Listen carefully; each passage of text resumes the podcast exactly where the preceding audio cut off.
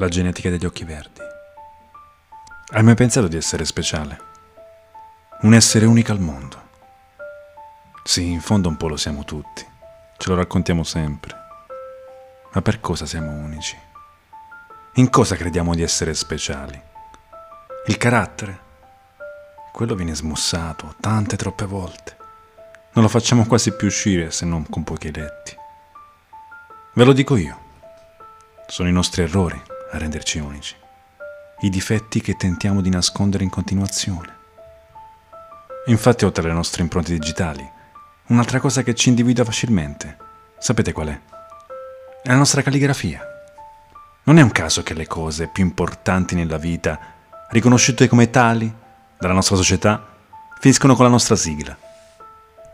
Un nome e un cognome, per quanti omonimi possano esistere, non sarà mai scritto con la A o con la V, come la faccio io, con quella gambetta che racchiude in sé tutte le bacchettate della maestra, che ha provato a farmi rigare dritto e racchiudere il mio futuro in una paginetta di quaderno, riempita di quelle linee storte. Eppure i nostri sforzi sono rivolti verso degli standard, dei canoni, un insieme di misure e linee che indomitamente cerchiamo e ricerchiamo la mattina allo specchio, per essere più belli possibili, misurandoci.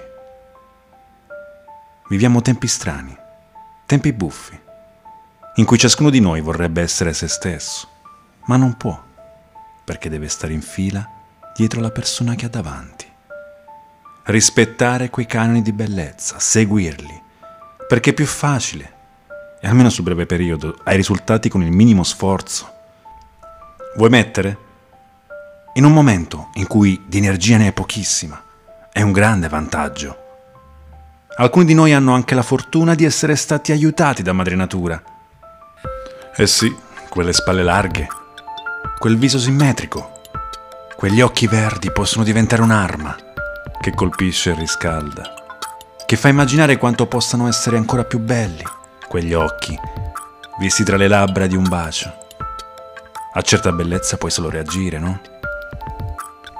Questo però accade a chi è davanti. Ma cosa succede a chi ne è del tentore? Ne diventa la prima vittima. Quegli occhi verdi non sapranno più guardare se non attraverso gli occhi di chi si dice ammaliato da essi.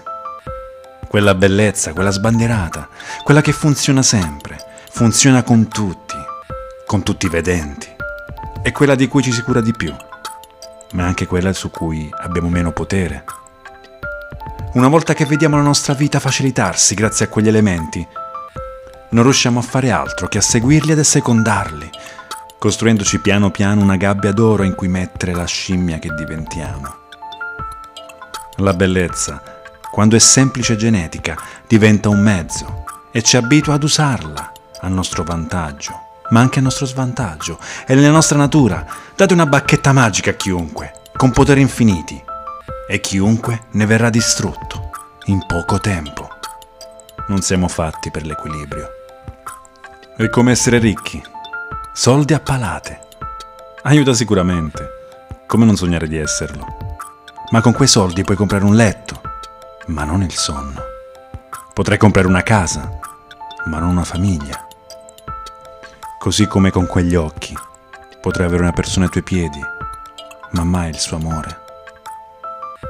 Quando invece ti fermi e inizi con quegli occhi ad osservare davvero, a lasciare che le orecchie ascoltino le parole di chi è di fronte, e potrai forse capire che la bellezza vera è una persona che dopo un'ora che ci parli è molto più bella di un'ora prima. Puoi avere gli occhi più belli del mondo, però dimmi, se il mondo fosse cieco, quante persone riusciresti a fermare per farti ascoltare?